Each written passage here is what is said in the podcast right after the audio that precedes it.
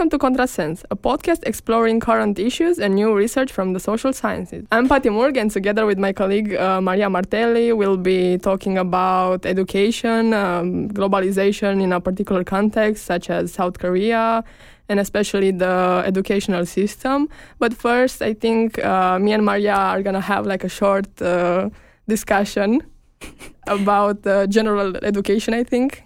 Well, the, the thing is that I thought also because it's summer and we should all be a little bit more relaxed, that it would be nice to uh, really start uh, going on with what happens right now in the Romanian context. Because um, our episode is basically about globalization and how it manifests in South Korea, and this is going to be uh, with our guest, George Baca. He's going to tell us about his. Um, research on that, but uh, the the whole thing that we, we read, I mean, it made me think of the Romanian baccalaureate that's happening right now. I thought it's just important to maybe touch upon that a little bit. Yeah, yeah, please, please do.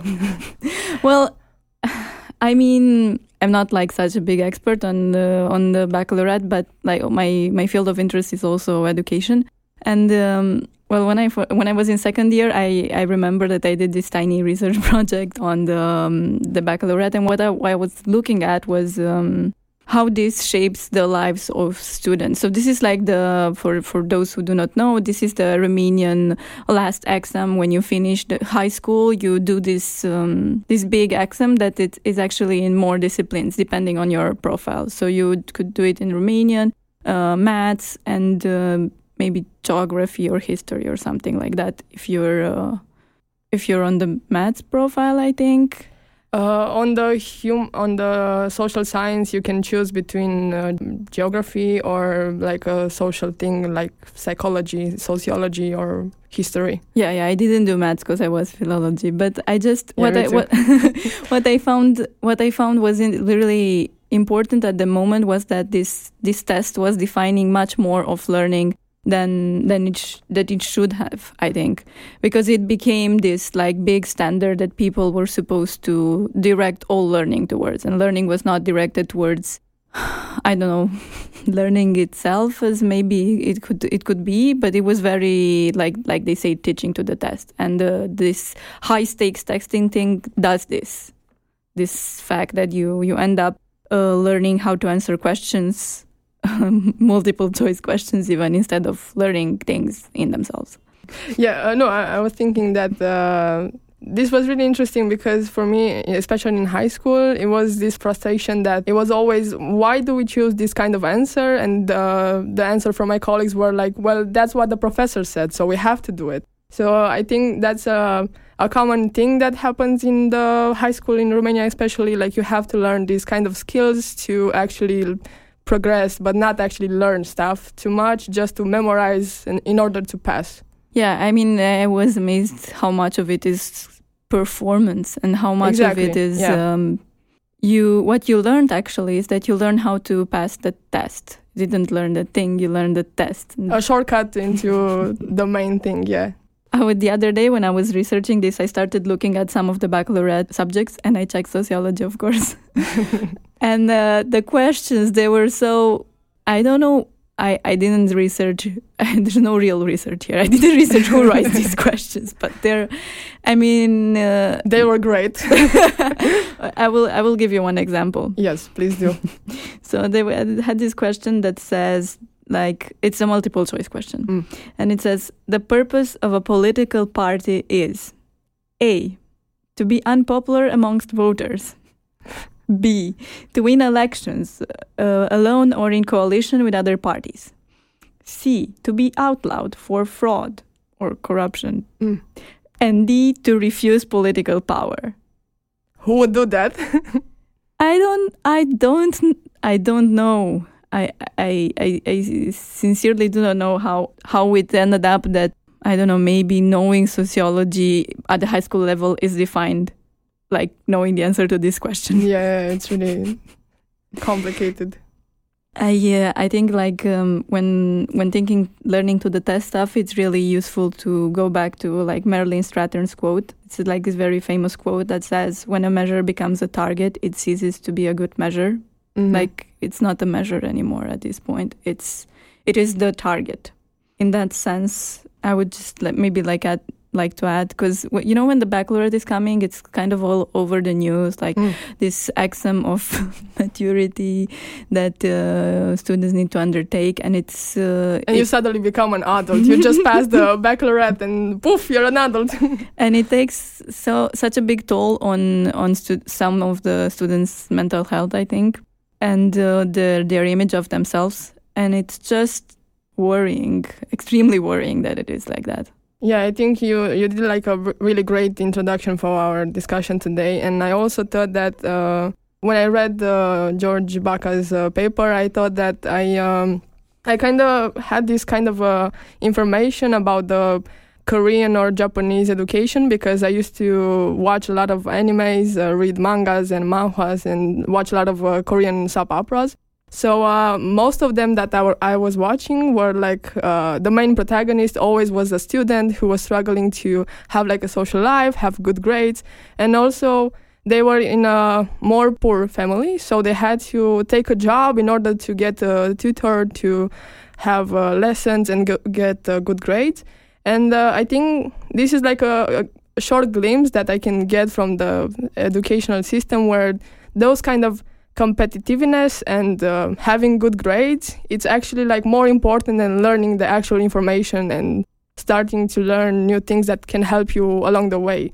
So in this case you i mean we will see along the episode you kind of became like this human resource that can be great for the market later when you finish the school and go and work in some corporation And the thing that's depressing is that, in some sense, it's it's still not clear for many people that this this is this is bad. This is just has a bad impact on on on people and their and their lives, like just being turned into resources for profit making. yeah yeah, yeah. Of course, now if you put it in this language, it sounds uh, it sounds like yeah, it, it sounds bad. But the language that is usually put in is that like this is uh, development. You're becoming uh, capable. You're becoming um, you can become uh, independent economically. Like Yeah. independent of whom? Exactly. I don't know. yeah you can have like a great career and uh, start a new job and a new life and open your maybe a, a business or something if you're lucky enough This new life thing, I think it's uh, it's also striking because also George Baca t- touches a bit upon upon this ritualic uh, process of um, like ending uh, doing these exams. But this new life thing is uh, it's a thing because I remember when I was um interviewing um, students regarding their high school experiences, some of them used to say, "Well, I just want this to be over and life to start." yeah Like, this yeah, is exactly. not real life. This is this is not real life. How can how how did we end up did we end up designing a system of learning that's not real life? yeah yeah and actually harms us very very much especially in this kind of context where you have to compete and have greater grades and these whole mental issues are uh, aside are not discussed like uh, with students or professors and i remember when i was in the when i had the baccalaureate kind of thing going i was kind of depressed and i was when i was asked like what do you want to do further i was actually responding the same like, i just want to finish this and uh, then focus on myself and be better because I was going to such a stressful situation and all I wanted was to end it and just go along. Oh, I, I remember this made me remember one of my interviewee who said she said something like that after the the baccalaureate she just didn't know what what else now. She just focused so Yeah, much yeah, on yeah. doing that, so much on um, I don't know fulfilling that uh, expectations of having high grades at the, the baccalaureate that afterwards she was just like but I don't know how daily life should look like now when I don't have to like uh, learn every day for Yeah, many yeah. hours. it's just I I mean what I what I want to say is that I just uh, hope uh, everybody who's doing the baccalaureate right now is not stressing too much and then everybody the students but also the teachers that they're I don't know maybe kind with with it and Yeah. uh, a bit like distrustful of it and I know I see it's really hard to design good systems for everybody. It's of course it's impossible, but um, improvements can be made. yes, and there's life after the baccalaureate and uh, still hope, so hang in there. yeah, absolutely. So, yeah. so Patty is inviting our guest into the studio. right now. And um, in the meantime, I just want to remind you that maybe like if you like our podcasts and if you have like a dime to spare, you could support us on Patreon. Like we're we're really doing this out of. I think we believe that this is uh, it's like an important thing to have. Um, more discussion in the public space and put it more sci- social science in the public space. I think it's really missing. And uh, it was just nice to like maybe have at least some money to buy more coffee to get us working or like beer since it's summer. so yeah, it would be it would be nice if you could just support us on on Patreon.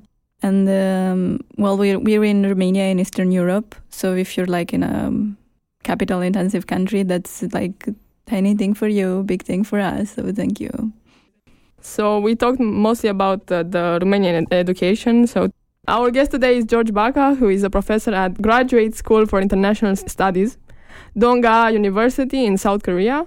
He teaches uh, this semester a course on um, neoliberalism and Keynesianism entitled Preludes to Neoliberalism. Those are really hard words to say. uh, and today we will be talking about um, education system and uh, a lot of uh, complicated words as uh, such as neoliberalism. So welcome, George. Thank you for having me. and also like uh, globalization. Globalization. One, one of the words you missed. Yeah, yeah. I think it's a key word here. yeah, yeah. How did you come to start and research this kind of topic, and what kind of interesting things can you say or tell us about? Okay, I took the job in um, at Dong-A University in 2010, and I did that. Part of the re- reason was to um, refocus my uh, research on East Asia, and so I was generally interested in um, economic development and uh, you know international political economy and I was hired to run this global studies program at Dong-A University, uh, which n- now no longer exists, but it did exist for about five years. And the way I came into education was I moved to Korea, and then I'd have these experiences that I thought were kind of strange where I would be walking down the street on a Saturday morning to go have coffee, read the newspaper, and I would be just you know pushed off the side of the sidewalk by these groups of kids in school uniforms and I was I was thinking like what what are these kids doing in school uniforms and um, bustling around you know on a Saturday morning and then I would see them on Sunday and Again. then yeah Oh. and, and and then then this one one night uh, it was an evening I was I was going to meet with a friend for dinner and I had a, about an hour to wait. So in Korea, you can sit at one of these um, convenience stores, and they have these nice chairs outside, and you can drink a beer and just sit there. And I remember it was about seven thirty at night, and I was just relaxing, and I was even thinking, like, you know, wow, this is really great living in Korea. You know, just sitting here drinking a beer next to the beach and enjoying myself. And then all of a sudden, I saw this young girl. She must have been about nine or ten, and she was walking very purposefully in a uniform. And it was like seven thirty at night, and she had a cup of coffee, and it was just like, oh my God, you know, she's obviously you know preparing herself to go through this gauntlet of education. And then I, I just became very intrigued by this and then at the same time that I'm seeing, um, you know, this this complete frenzy about getting kids to study, you know, almost twenty four seven, I noticed in my class that the the students were totally uninterested in any of the topics we were talking about. They showed no interest in reading. They showed no interest in and and also it, it appeared to me that they didn't really know anything. You know, very you know general obvious things like the the depression or you know the international um, structure of the Bretton Woods or something like that, which which is very interesting because South, South Korea was invented in that context. And so I was thinking, wait a second, they're they're going to school twenty four seven. They then my students and and by the way, my students were uh, honor students. They had to be really competitive honor students to get into the program. And I was thinking, what what is going on here? Mm. Uh, there, it, and rather than coming at it like their education system is, you know, screwed up, I was trying to think like, okay, I need to try to figure out what the education system here is trying to do. And then the other interesting thing was, or still is to to my mind, is if you meet a uh, a young Korean like your your age, say in the early 20s, they're in the university or finished the university, you can guarantee that they've had at least 12 years of English education, at least. And then that includes going to English lessons at nighttime and Saturdays and, and half the day Sunday. And they have great anxiety just communicating. Like, for example, uh, Korea is full of all these coffee shops. You know, they've got Starbucks, but then they've got Korean versions of these coffee places. And you go in and you can get a really good coffee. You could get a, a, a cappuccino, an espresso, whatever. So you, you walk up and you see this young kid who's in 22 or something like that. And then you go, and as they see your face, they have this expression of just anxiety and like, oh my God, you know, this foreigner, what am I going to do? I have to socialize. Oh no. And it's not socialized. It's it's it's just to speak English. It's like, oh my God, what do I do? And and and the funny thing is, is is all we have to say is, I would like a cappuccino. Okay, you know, that's a, that's about it.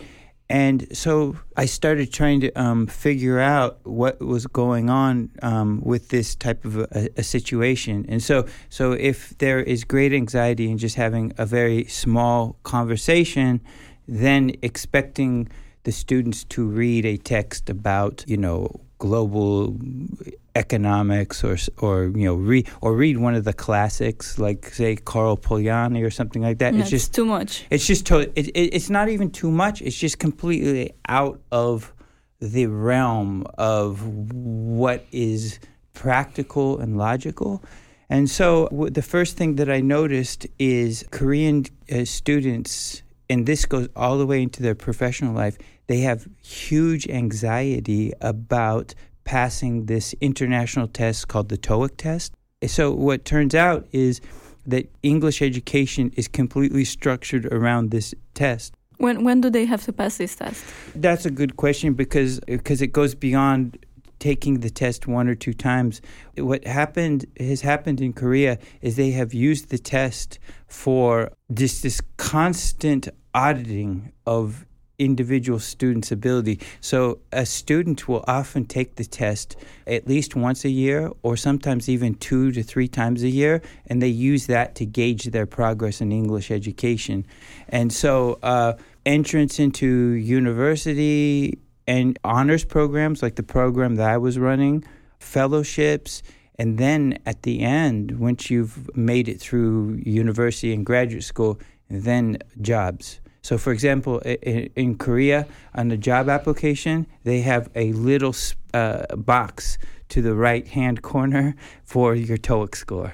Oh. And, and and so the thing now the thing about the TOEIC score or the TOEIC test in, in in what TOEIC refers to is a test for international English communication and it was invented by a Japanese businessman in the 70s and what he what he came up with is he was he was just a you know what we call a grifter you know? Donald trump has made grifter a, a famous you know th- these people that kind of are searching around for easy ways to make money.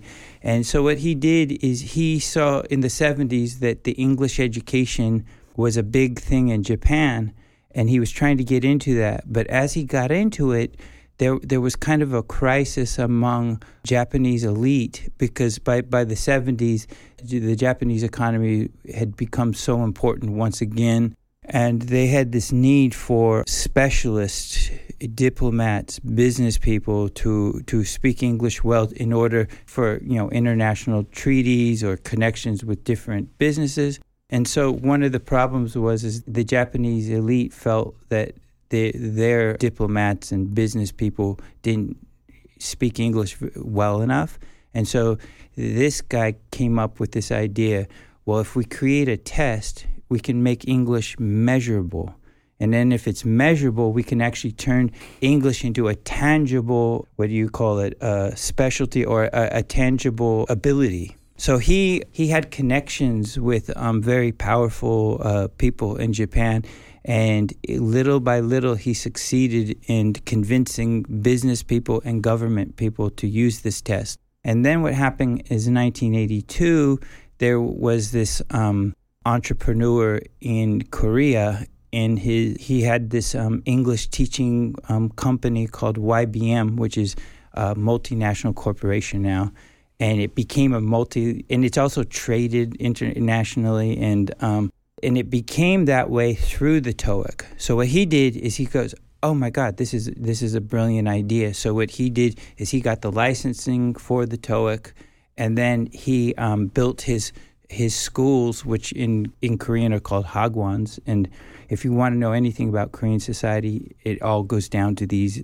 private academies called Hagwons. And you learn only English there? The Hagwons will teach you mm-hmm. everything. Mm-hmm. Like, the, like, for example, they have Hagwons to take the entrance exams for um, jobs like to be a police officer, to work in the bureaucracy. You think of anything possible, and then there's a Hagwon. But this is these are private. They're private. They're like private it, schools trying to drill public school knowledge into students? exactly. That's exactly what they end up doing is they because what these hagwons do is the whole idea is you are competing like for example the two of you here are friends right? And then you're you're in the university but you're actually competing with each other. So the so your mom is thinking like oh patty's a sweet young lady but you know she's going to beat you you know so so um, you, what you need to do is go to this private academy and then what they do is they drill you on the test materials. And and, and they've got these for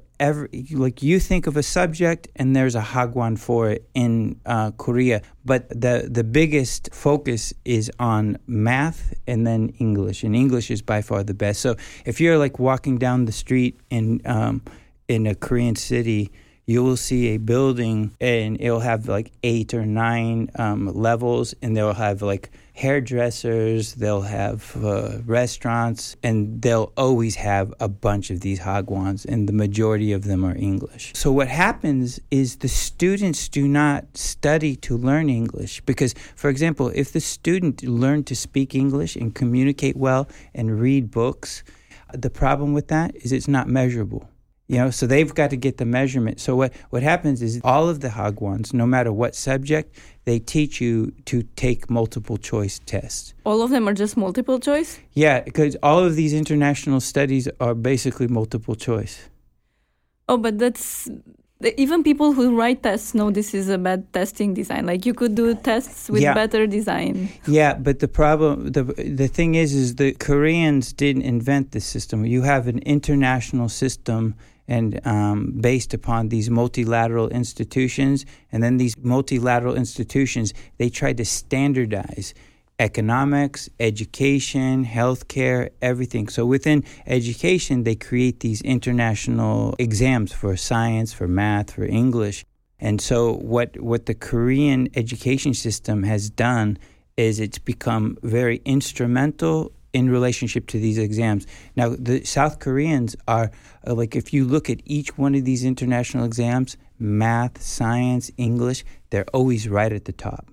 But but now there's there's often a problem because, like for example, I recently had a student come to my office and as a professor in Korea, you have to have these counseling sessions with your students and the counseling sessions are very instrumental because the whole idea is to get students a job. The, the university and even the individual professor is awarded regarding how many jobs that the students get. Oh.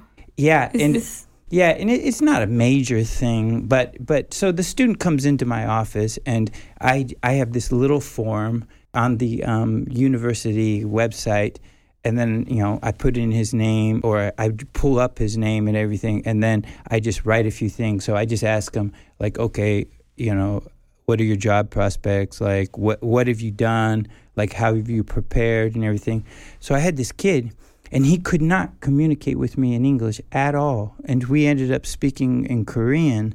And then finally, I was I was just dumbfounded. I was like, you know, this is strange. This kid cannot speak English, and he's got serious anxiety about it. So I immediately, you know, on his his file, I just pulled up, and I wanted to see his TOEIC score. And TOEIC goes to 990, so 990 is a perfect. This guy had a 920 TOEIC, which means in the TOEIC measurement, that means he's fluent. So you, as a um, an employer, you get his application, and you're like, "Wow, you, you know, this is a fluent speaker."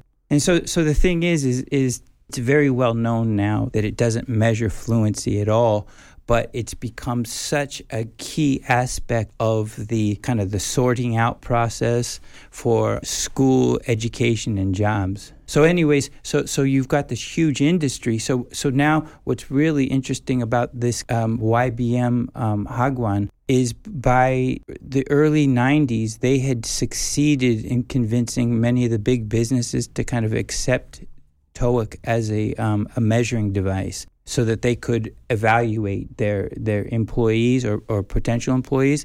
And right at that moment, you had these new economic policies coming from uh, the president at the time. His name is um, Kim Young Sam, and Kim Young Sam, he, he put through this um, economic liberalization policies, and he called those policies globalization. And so he says that we have this new world of international exchange, and Korea has to change with this new cosmopolitan world, and English education is the centerpiece of it. So, with all of a sudden, you have this new policy of globalization that restructured the the legal economic structure in Korea, and then you have this guy who created this uh, method for evaluating. So, what happened as Korea expanded its English education at the time. Then TOEIC became the, the measuring device, and universities structured their education. So every institution in Korea has structured their English education according to TOEIC.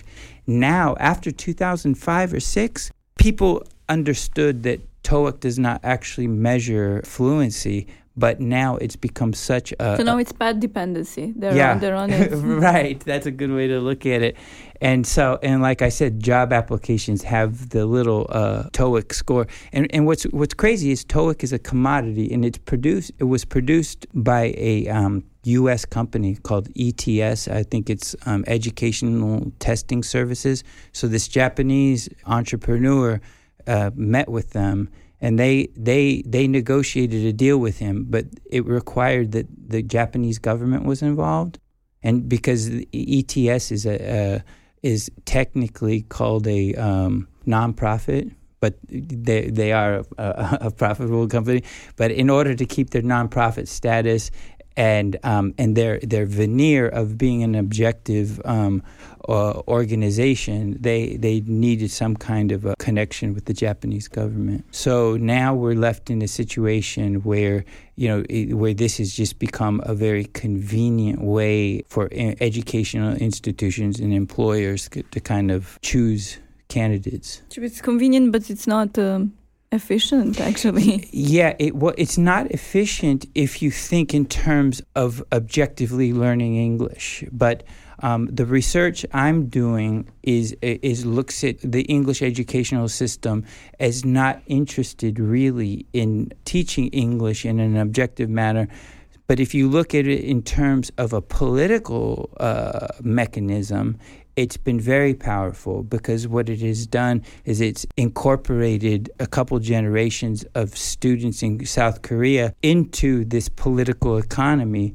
that is draining the com- the the company, the Freudian slip, drain, draining the country, but countries are basically companies. Um, uh, Soon enough. and and so you know it's an economic model that you know very well from Western Europe or the United States, where you know GDP is growing, companies are profitable but then actual jobs in the country are uh, diminishing. So, so Korea is this exceedingly powerful economic power, yet at the same time, there is this widening gap between the rich and poor. And and the thing is, is this educational system has been very important in uh, legitimizing it or even naturalizing it. What's most important about the English education isn't what they learn in terms of English. They they are disciplined in this way and in the process by by having them go through this very seemingly rigorous monotonous process is they're creating these dispositions that make these young Koreans like accept the political economy as it exists and then are are competing madly to be involved in it so politically it's absolutely success. And and that's basically my line of argument is because every anglo-european in the U- korea you know that are, teaches english they say korean english education is a failure. And it's like well it's a failure in terms of your ideal but politically it's been an absolute success. Yeah but you mentioned earlier that you have like uh, honorable students. So i was wondering like what do you have to do to become like an honorable student? Do you have to uh, learn english and become competitive and uh, do this kind of the game of the the market. Yeah yeah well the, so the program that i ran uh, what happened is it was open to Dong-A university students. So um, if you were in your freshman or sophomore year you could compete to get into the program. And the program was was you know quote an honors program. So we would ha- open up 40 spots every year and we had within from within the university more than 300 and sometimes close to 400 applicants. So it was highly, highly competitive. And the first competition occurred before I even showed up because they created the institution and everything, and then they hired me, and then they brought me in as the founding faculty member, quote unquote and so um, so this competition is based upon all of these these exams. So the the most one of the most important exams besides the TOEIC is this thing called the Suneung, and the Suneung is the national um, university. It's kind of like the American SAT um, exam. So the students that came into the program, they had to have a high score in the Suneung, and then they had to have a good TOEIC score and then when I got there, we added a couple dimensions. We had an interview, a face to face interview. And then we, one year, I think we even did um, where I did a lecture for 20 minutes. And then the students were supposed to write a short two paragraph description of the. You're adding more stress on their yeah. lives. No, well, and see, and that's exactly the thing that I came to is, I, you know, because I came there from, you know, the European kind of Enlightenment idea of education, and you know, it's all based on critical uh, thinking and all of this stuff. And then after a few months there, or even a, a, a year or two, one of the things I noticed is I was kind of imposing this model on them that was only adding stress.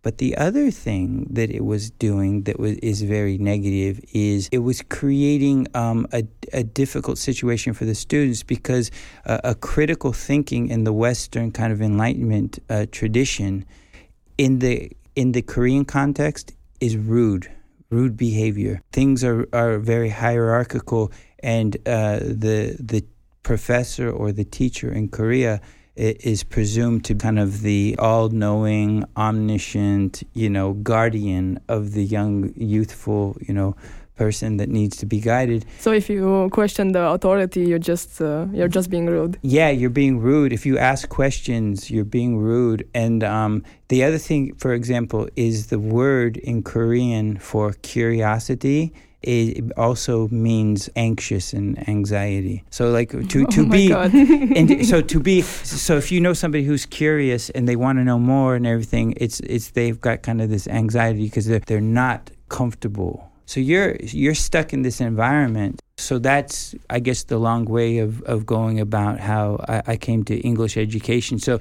when I first got there, I was studying political economy and history and, and especially the Japanese occupation and colonialism.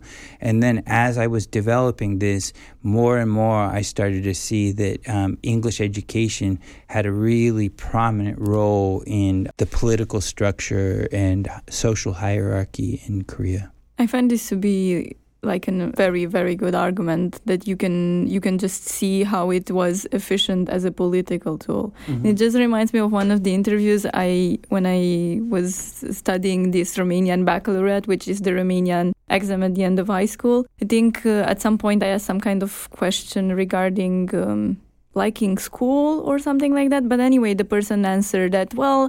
She doesn't really like school, but school is good for her because it prepares her and disciplines her for the market and the job to come. yeah, e- exactly, and and that's exactly the view um, that Korean parents and Korean educators have, and that also leads me to another issue: is Korea is is quite an interesting case because.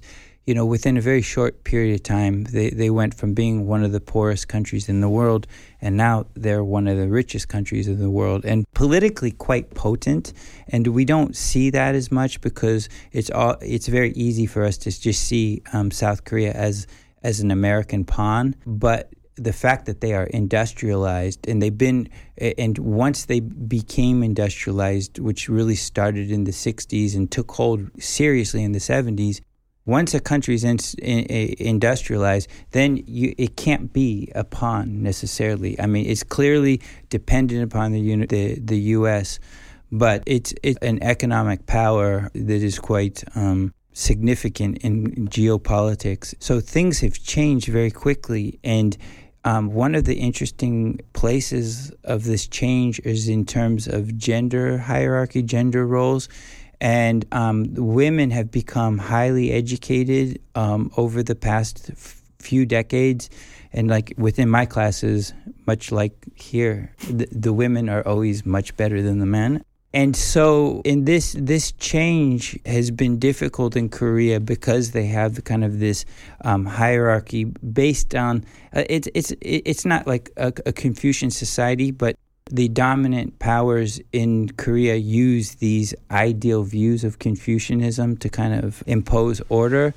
And one of the, the things that has happened with this rise of education since the um, fall of the the uh, dictatorship, because with the fall of the dictatorship, they just made education totally free market, is the rise of uh, the importance of mothers in education well, actually, mothers have always been important, but in Korea, they refer to uh, motherhood. One aspect of motherhood is educational managers. And oh, so it sounds horrible. yeah, and so so it, it, it's very it, it's it's horrible on one. Well, it is horrible. Um, for, first of all, you know, seeing education as something that you just manage as this instrumentality. Uh, but also, the thing about it is um, managing someone's education in Korea is very complicated because the, the students will go to school till about five o'clock. Then, after five o'clock, then you organize all of these different lessons in the private academies, and students will often go to school till 10, even at midnight. And the only reason why they don't go beyond that is because there's laws against it. So you have these mothers that have to coordinate, and especially if you have more than one child. And so, okay, at six o'clock, I have to get him over to the English education, you know, for two hours. Then he comes home, eats quickly. Then he goes to the math, Hagwon. So women become these eh, viewed eh, like the the maternal role of a good Korean mom is to manage their eh, their son and daughter's education and then part of this management is and, and, part of this man I just I just like uh, fell First on my yeah yeah fell well, on my head. well, don't worry, it gets worse. Um, and so part part of this managing of education is doing research on finding the best Hagwons, the best Hagwon instructors, the best um, summer programs. Oh, I, I didn't mention they have these things called English camps and English camps are for um, kids during winter and summer break. So they'll go to a camp, which will be, a lot of times they're at the university, and they will spend five hours a day English education at these camps, and so it just never stops. So the mother, she, her her role is to find out the best places, and then what happens is mothers uh, usually um, form some kind of a small group or clique, and they're very class based. So say so say the three of us are mothers, and then there's this uh, somebody we meet. Then what we do is we evaluate her. Is her class status, is her position of her son going to help our group, or is it going to drag us down? So these groups, and then these groups, they get together and they share information and uh, they find the best hagwons, and it's all hyper competitive. Yeah, it's re- uh, really interesting because you have this kind of hierarchical uh, kind of structure in education, and you, you also have this in the the mother manager that have to in the compete family. in the family. Yeah, Yeah. It's- to, it's to do like- this It goes in the private life in a very intimate way. very personal. Yeah, and and um, the book that I'm writing has a, a chapter on this, and I'm also thinking about the mother as having kind of this, you know, key role in the instrumental power of the state, because they're doing um, a lot of interesting work in terms of forming uh, political dispositions. There's a whole raft of international structures that they're nat- naturalizing. Now, to, also to go back to the um, TOEIC test, the thing about the TOEIC test, as it was formed in Japan, it was formed as a English exam for business. So when you're studying the TOEIC, you're also studying business, and so the the multilateral world of the IMF, the World Bank, the OECD is is kind of the assumed structure, and then this assumed structure is based upon multinational corporations. So you're you're you're getting an English education that is teaching you this. How to based, start based on, on markets. Like Yeah. it's, it- it's not the typical when we encounter lit, uh, languages. It's usually the literature thing. We Yeah. we go through their like classics or something. Yeah, exactly. And and so so that's how I tried to structure my classes is introduce the classics or introduce um, important historical texts or something like that. And um, the students are completely lost because what they're used to is this kind of regimented um, exam system. So another aspect of it is I was dumbfounded when I noticed that students would come to my class with no notebook or pen. A it- laptop or uh, nothing. Nothing really. Nothing. Yeah, eh, or maybe a pen, but definitely never a notebook. And I, I, I thought I would thought this was very strange because in my learning, which continues today, I use notebooks. So if you go to my house or my office or something, there's just these piles of notebooks that are, are, are scribbled all over.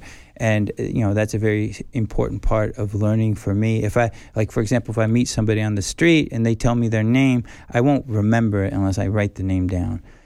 so, so but how Great do they do it? so so you know maybe this is a really old fashioned way of learning but so these students come into my class and and I was I was really um, blown away by it and also you, I, I came from the U.S. and in the U.S. we have a racist view of education and you know so so the traditional racial view is that the white people are smart and darker people are not as smart but then the Asians came to the U.S. in these large amounts in the 60s, 70s, and 80s, you know, Koreans and Chinese, and they, you know, kicked butt in the classroom. So the, the you know, the American racial view it's kind of like, okay, we're the smart ones, but the Asians are smarter than mm-hmm. us. And so in the United States, you just have this, this idea oh, I'm going to Korea. I'm going to be teaching in an honors program. They're like, wow, those students are going to be so incredible. And then I get there and, you know, they don't read, they, they don't like to speak. And they don't have notebooks, and they're not prepared for the class. And I'm thinking, like, what's going on? Part of it is is all of their education including continuing on into the university, is based upon these textbooks. And within the textbooks, they always have these little spaces to write in. So whatever writing they do is in the textbook, and it's about basically repeating whatever is said, as opposed to you know the way the way I like to think of learning is you know you put something out there and then you interpret it, and uh, it, through your interpretation you have to defend your position with with evidence and stuff like that. So that that's just a totally different world in Korea. there's something that I, I'm not sure I understood. These tests that they take, they pay to take them? Yes. Yes, so to, that's the th- funny thing is is because also Korea there is is very nationalist and they have a a, a, a racial nationalism that, that came to them through Japan, or, you know, came to them through the Prussian Prussian nationalism by way of Japan. And so, you know, so they have this very nationalist disposition, but then their education system is centered on these exams, which are commodities being created by U.S. companies. And, you know, I've tried to point that contradiction out. Um, now, within the Korean context, is um, there is this big issue, kind of like Romania, but to a larger degree, about the issue of corruption and cheating and all nepotism and all of these different things. So what Koreans have done is they've come to the idea that these exams are the most objective way to to kind of uh, uh, make decisions and sorting people out, you know, to become m- members of the middle class. So yeah, so if you go to a Korean bookstore, for example, you know, we all like bookstores. Well, you won't like a Korean bookstore because all they are is study manuals and study Ooh. manuals are part of the big political economy. So you've got these these um, companies that produce all of these study manuals, and so uh, most of my students in Korea have never actually just read a book. Where is the literature? Is it where is it? Where do they put it? yeah, yeah. No, it, it, they do have bookstores that have literature. Um, like they do have this um, national bookstore called Kyobo, and it's it's kind of like I don't know. Uh, there used to be Barnes and Nobles that used to be very big in the U.S. before Amazon, but they have Kyobo, and you can walk in there, and they'll and they have a, a like something that is like really popular in the U.S. Say this crap from like someone like Jordan Peterson or something like that. Michael Sandel. Michael Sandel was huge in Korea. So then they become translated into Korean. And so your kind of middle class bourgeois types will go in and, and um, buy these books. But for example, where my um, office is, there's this like alley, and it, it, it's like called the Book Alley. And it's got all these like little shops right next to each other and I would say 75% of them are all manual. There's a couple small shops that have literature and these different books, but most of the time, I mean, the biggest part of the, the book market is these study manuals. Aside from the um, educational test that you have to pay for, and I'm assuming that you have to pay for the summer camps and the mm. private tutoring and stuff like that um, how would like because I'm coming from a proletarian kind of family. I'm, I'm thinking if I'm like a, from a working class kind of uh, family, how would I survive? Because there are a lot of money going spending there in uh, well, education. You probably would not do very well, and, and that that's the reality of the situation in Korea. So so some there and and there are debates in Korea about this because it's very clear that um, to succeed in this environment, you you have to have lots of money. But it's also creating a major uh, problem in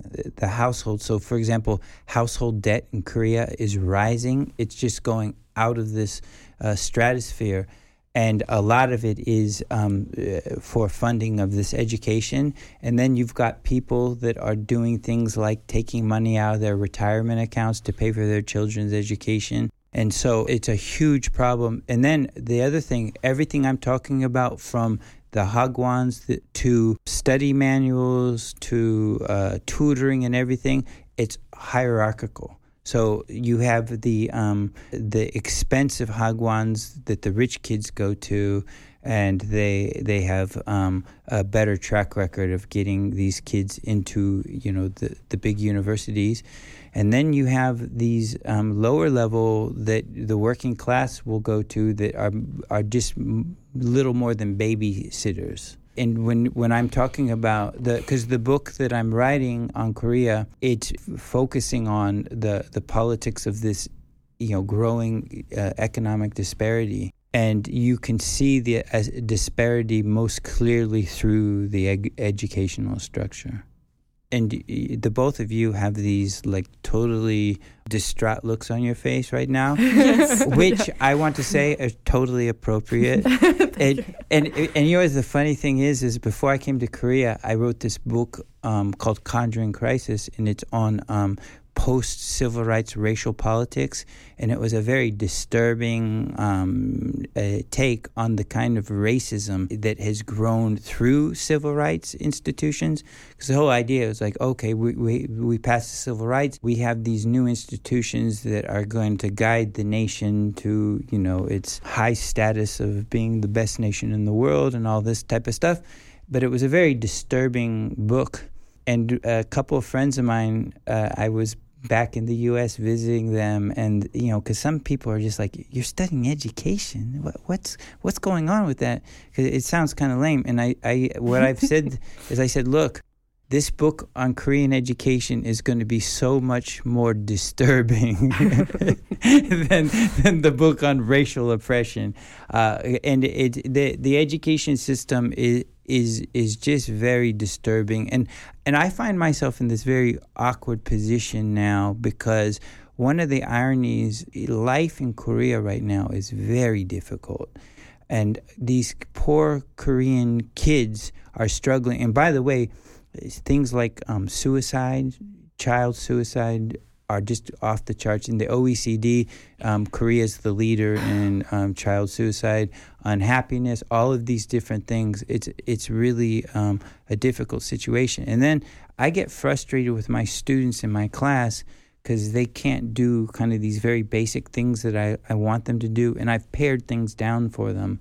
But then I'm thinking, like, okay, these poor kids have so much stress and anxiety as is, and most of them are going to have a horrible time finding a, a, a reasonable job. But the irony is, I'm living in Korea as a professor, a tenured professor, a full professor, and all that good stuff. And my lifestyle in my standard of living is so much higher than it ever was in the US. And at, at this point, like, there's no way I could ever go back to the US because it, more important than the salary are things like health care. I have a heart problem, so health care is kind of important. I go back to the States, I can't get insurance because I have a pre existing condition. Uh, and so, and, and, and I have a very cheerful, carefree life in Korea. And, um, and it's very, it's a very ironic situation because here I'm having this kind of easiest life I've ever faced in Korea while all of these people I'm facing are are are struggling and and their future is pretty grim and what what I found the most ironic is I seem to be more worried about it than they they are um and so it's it's because you can see it better, I think. yeah, I can see it better, and and then one way that I see it is from just my personal life. I feel like I feel very grateful for the life that I have. I'm 52 years old, and so I look back th- the last 30 years of my life, and I just think like, wow, you know, I did a lot of things. I traveled. I've seen a lot of the world. I've got this profession that is almost like a hobby. You know, when I'm researching a book, if I wasn't employed, I would probably be reading most of the same stuff. So I'm just thinking like, how did this work out for me? And but the thing that I realize is that at 52, that you know, I'm not saying I'm going to die soon, but you know, my, my you know, my you know, you know, I, I've got 25 more years before I'm in my late 70s, and I look at them and I just see that this idea of traveling, learning just for the sake of learning, experiencing things is just so far out of their purview.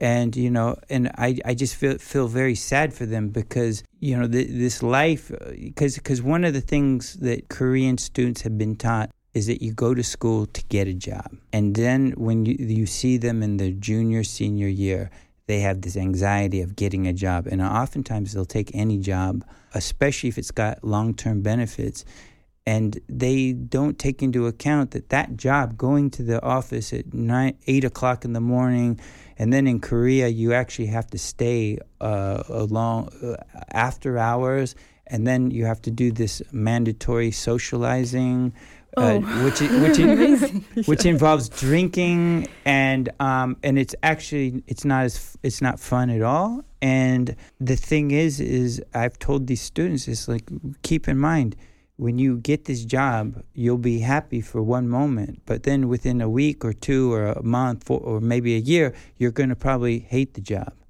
and that hatred for that job is going to uh, exponentially grow. It's like, and you know, but but that kind of viewpoint is just and it is very difficult because look, these kids, they they know that their parents have this huge mountain of household debt because of their education, and so it's just a, a highly depressing situation and.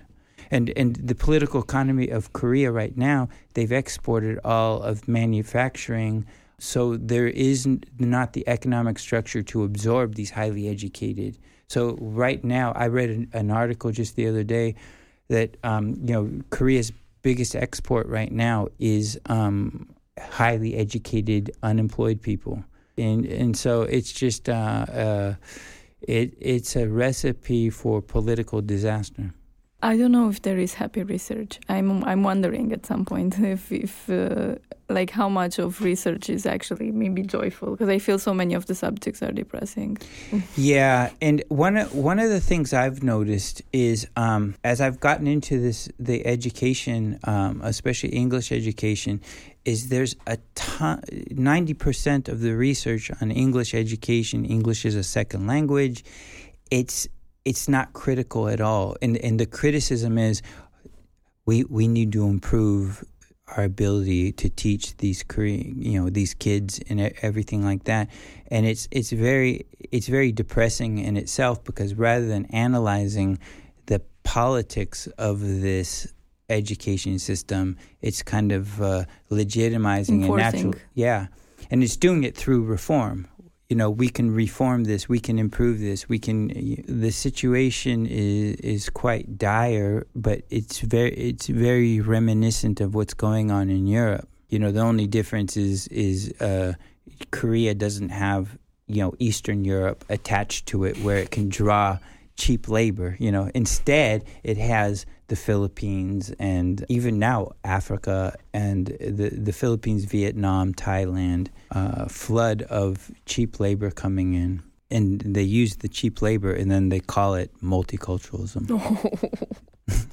I was I wanted to ask you maybe I mean you already said this a little bit but what do you think is is best for you to do as a teacher in this position? Yeah, i i to be honest, I don't know. Um, I really don't know what to do. I, because one, one, one of the problems with the way that I teach is that I'm pretty passionate about what what I do, and and I don't come into a class with this idea of what you need to learn. I'm more uh, kind of thinking through things, and you know, I kind of want this interest in learning and, in thinking critically to to be kind of contagious. And uh in Korea it's it's not. And so the the more committed I am to teaching and to trying to do something that is positive the more the students dislike me and so uh, and then i'm audited just like everybody else in these education structures and so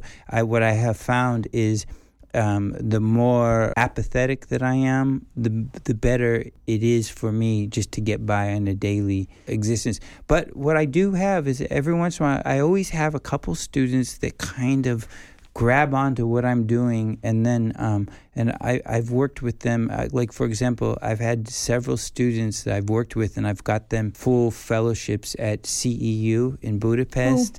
Yeah, and then uh, just another the other day, I got the student into. I, I didn't get him, but I worked with him to get into. You uh, feel proud.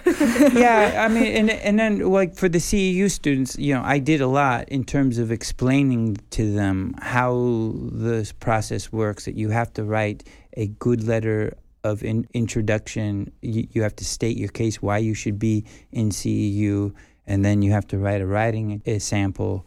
And I did all of those things, but in the end, the the success of the students came from that they they actually did it.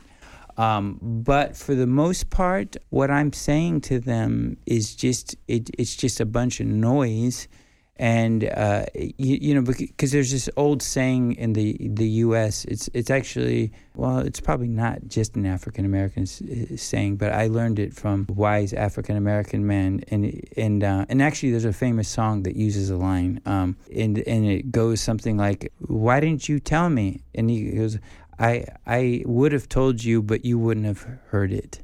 You know wow. Mm-hmm. and and so you know and, and we've all had these experiences i think where somebody could say something to you but you're just not in the place to actually understand it and there's part of that with my students but there's also the part of what i'm saying uh, is i think in in in terms of their practical day-to-day business is totally irrelevant because you know the the majority of these kids or young adults you know they need a job and you know what I'm teaching them is probably not going to help them get a job. And uh, the the model of uh, thinking critically, reading carefully, um, doesn't doesn't really um, hold water. And so, so I don't know really what to do. You know, you know, because I because the other thing is, how am I going to fix the situation?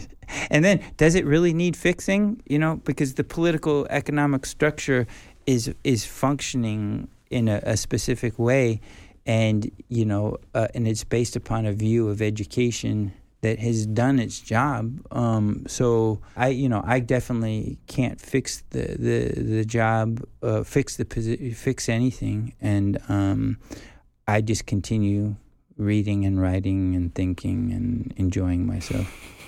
And yeah, it's good if you can find the some balance, strength yeah. to do that. Yeah, yeah it, it, and it doesn't take strength. It just takes um, uh, cynicism and apathy. Doing great. yeah, and I and I'm not I'm I'm not naturally uh, cynical or apathetic, but uh, you know, but you, you the know, tough life made you it, it what's but the thing is is it's not a tough life. It's the good life. it, it's a very it, it, the life I have in Korea is not tough at all. It's very uh, like I said. One of the things in Korea. Uh, professors are viewed. It's a very high status position, and there's like social respect. Um, I don't necessarily get a lot of that social respect because being, you know, a foreigner, being a white person, being an American, you know, you have this kind of odd status, but I do have the same job as a high status Korean with the same benefits and everything like that. And so I live very comfortably, and Korea is a, a, a very interesting part of the world to live in, where traveling is great. And so, yeah, and, and then the thing about Korea is it's infinitely interesting intellectually, and, you know, that's my trade. I'm a, a scholar. So, you know, I'm pretty happy in that sense. But yeah, I feel sad that uh, you know, but I'm basically part of a system that is creating this education that's you know highly problematic. But you know, but but I was also part of an education system in the United States that was highly problematic too. So know. there's uh, difficult to get out. Yeah, there, there's no way out um, you know, in, unless there is some kind of a revolution or something like that. But hopefully, oh, oh hopefully. I uh, I remember the, an example from my life. I mean, uh, the Korean education system is really particular and uh, this kind of uh, competitiveness. So I remember when I was in eighth grade, uh, there's this thing where you have to pass your exams to go to a better high school. And of course, it doesn't compare with the uh, Korean experience. But I was talking to Maria, and I said that I used to watch like a lot of soap, Korean soap operas and watch a lot of. I know I'm sorry, uh, and uh, read a lot of uh, mangas and manhwas. So for me, um, I was going through a lot of. Going through a lot of uh, stressful situations. So uh, getting this kind of like short glimpse of that kind of experience, I could somehow relate on that being stressed and being like the uh, the kid that has to compete in such a high uh, task or whatever. And I was always like the weird kid that, ha- and I had always struggled with. Uh, I, I mean, I was an edgy adolescent, but uh, I was struggling with being the weird kid because I always tried tried to question my kind of uh, teachers and stuff like that and my colleagues, and they were always like, "No, that's what the teacher said, so we have to do it." And uh, I was struggling in that kind of stressful sh- situation, and I could relate somehow, not the full experience, of course. Yeah, no, I, I think we can all relate to it. Um, I my education was was uh, quite different because I, you know I grew up in a family where nobody went to college and it wasn't really expected that you would go to college. And so in high school you know my brothers and my sister and I uh, we never did what we were supposed to. You know, we, you know, because this whole idea of homework was totally foreign to us. You know, our parents wanted us to do better in school, but they didn't know how because they had never been to college or anything like that. And so I remember, like, w- w- our report cards would come back and they were always the same. They were always bad, and and my parents were always angry and they would yell at us. But then that would be it and so, also in in the U.S., there's kind of this: um, if you grow up working class, and especially if you're a young boy trying to become macho and all that stuff, you you're encouraged to be kind of anti-authority, and I was, I I still am, um, but I was I was always very uh, anti-authority in class, and so when I was of age to go to college, I didn't have any of the uh, credentials necessary. So my GPA, my grade point average was way too low. I didn't even take the SAT because, you know, like, why? You know, it's just going to be a disaster. And then, you know, I, I went through the circuitous path of the system in the U.S. that they call junior colleges. So I, I was working, I was a, a union worker. Uh, I was I was a warehouseman, and then I was going to this junior college um, at nighttime or, or whenever. And um, through that process, you get your basic prerequisites to get into a university. And you end up not really taking tests.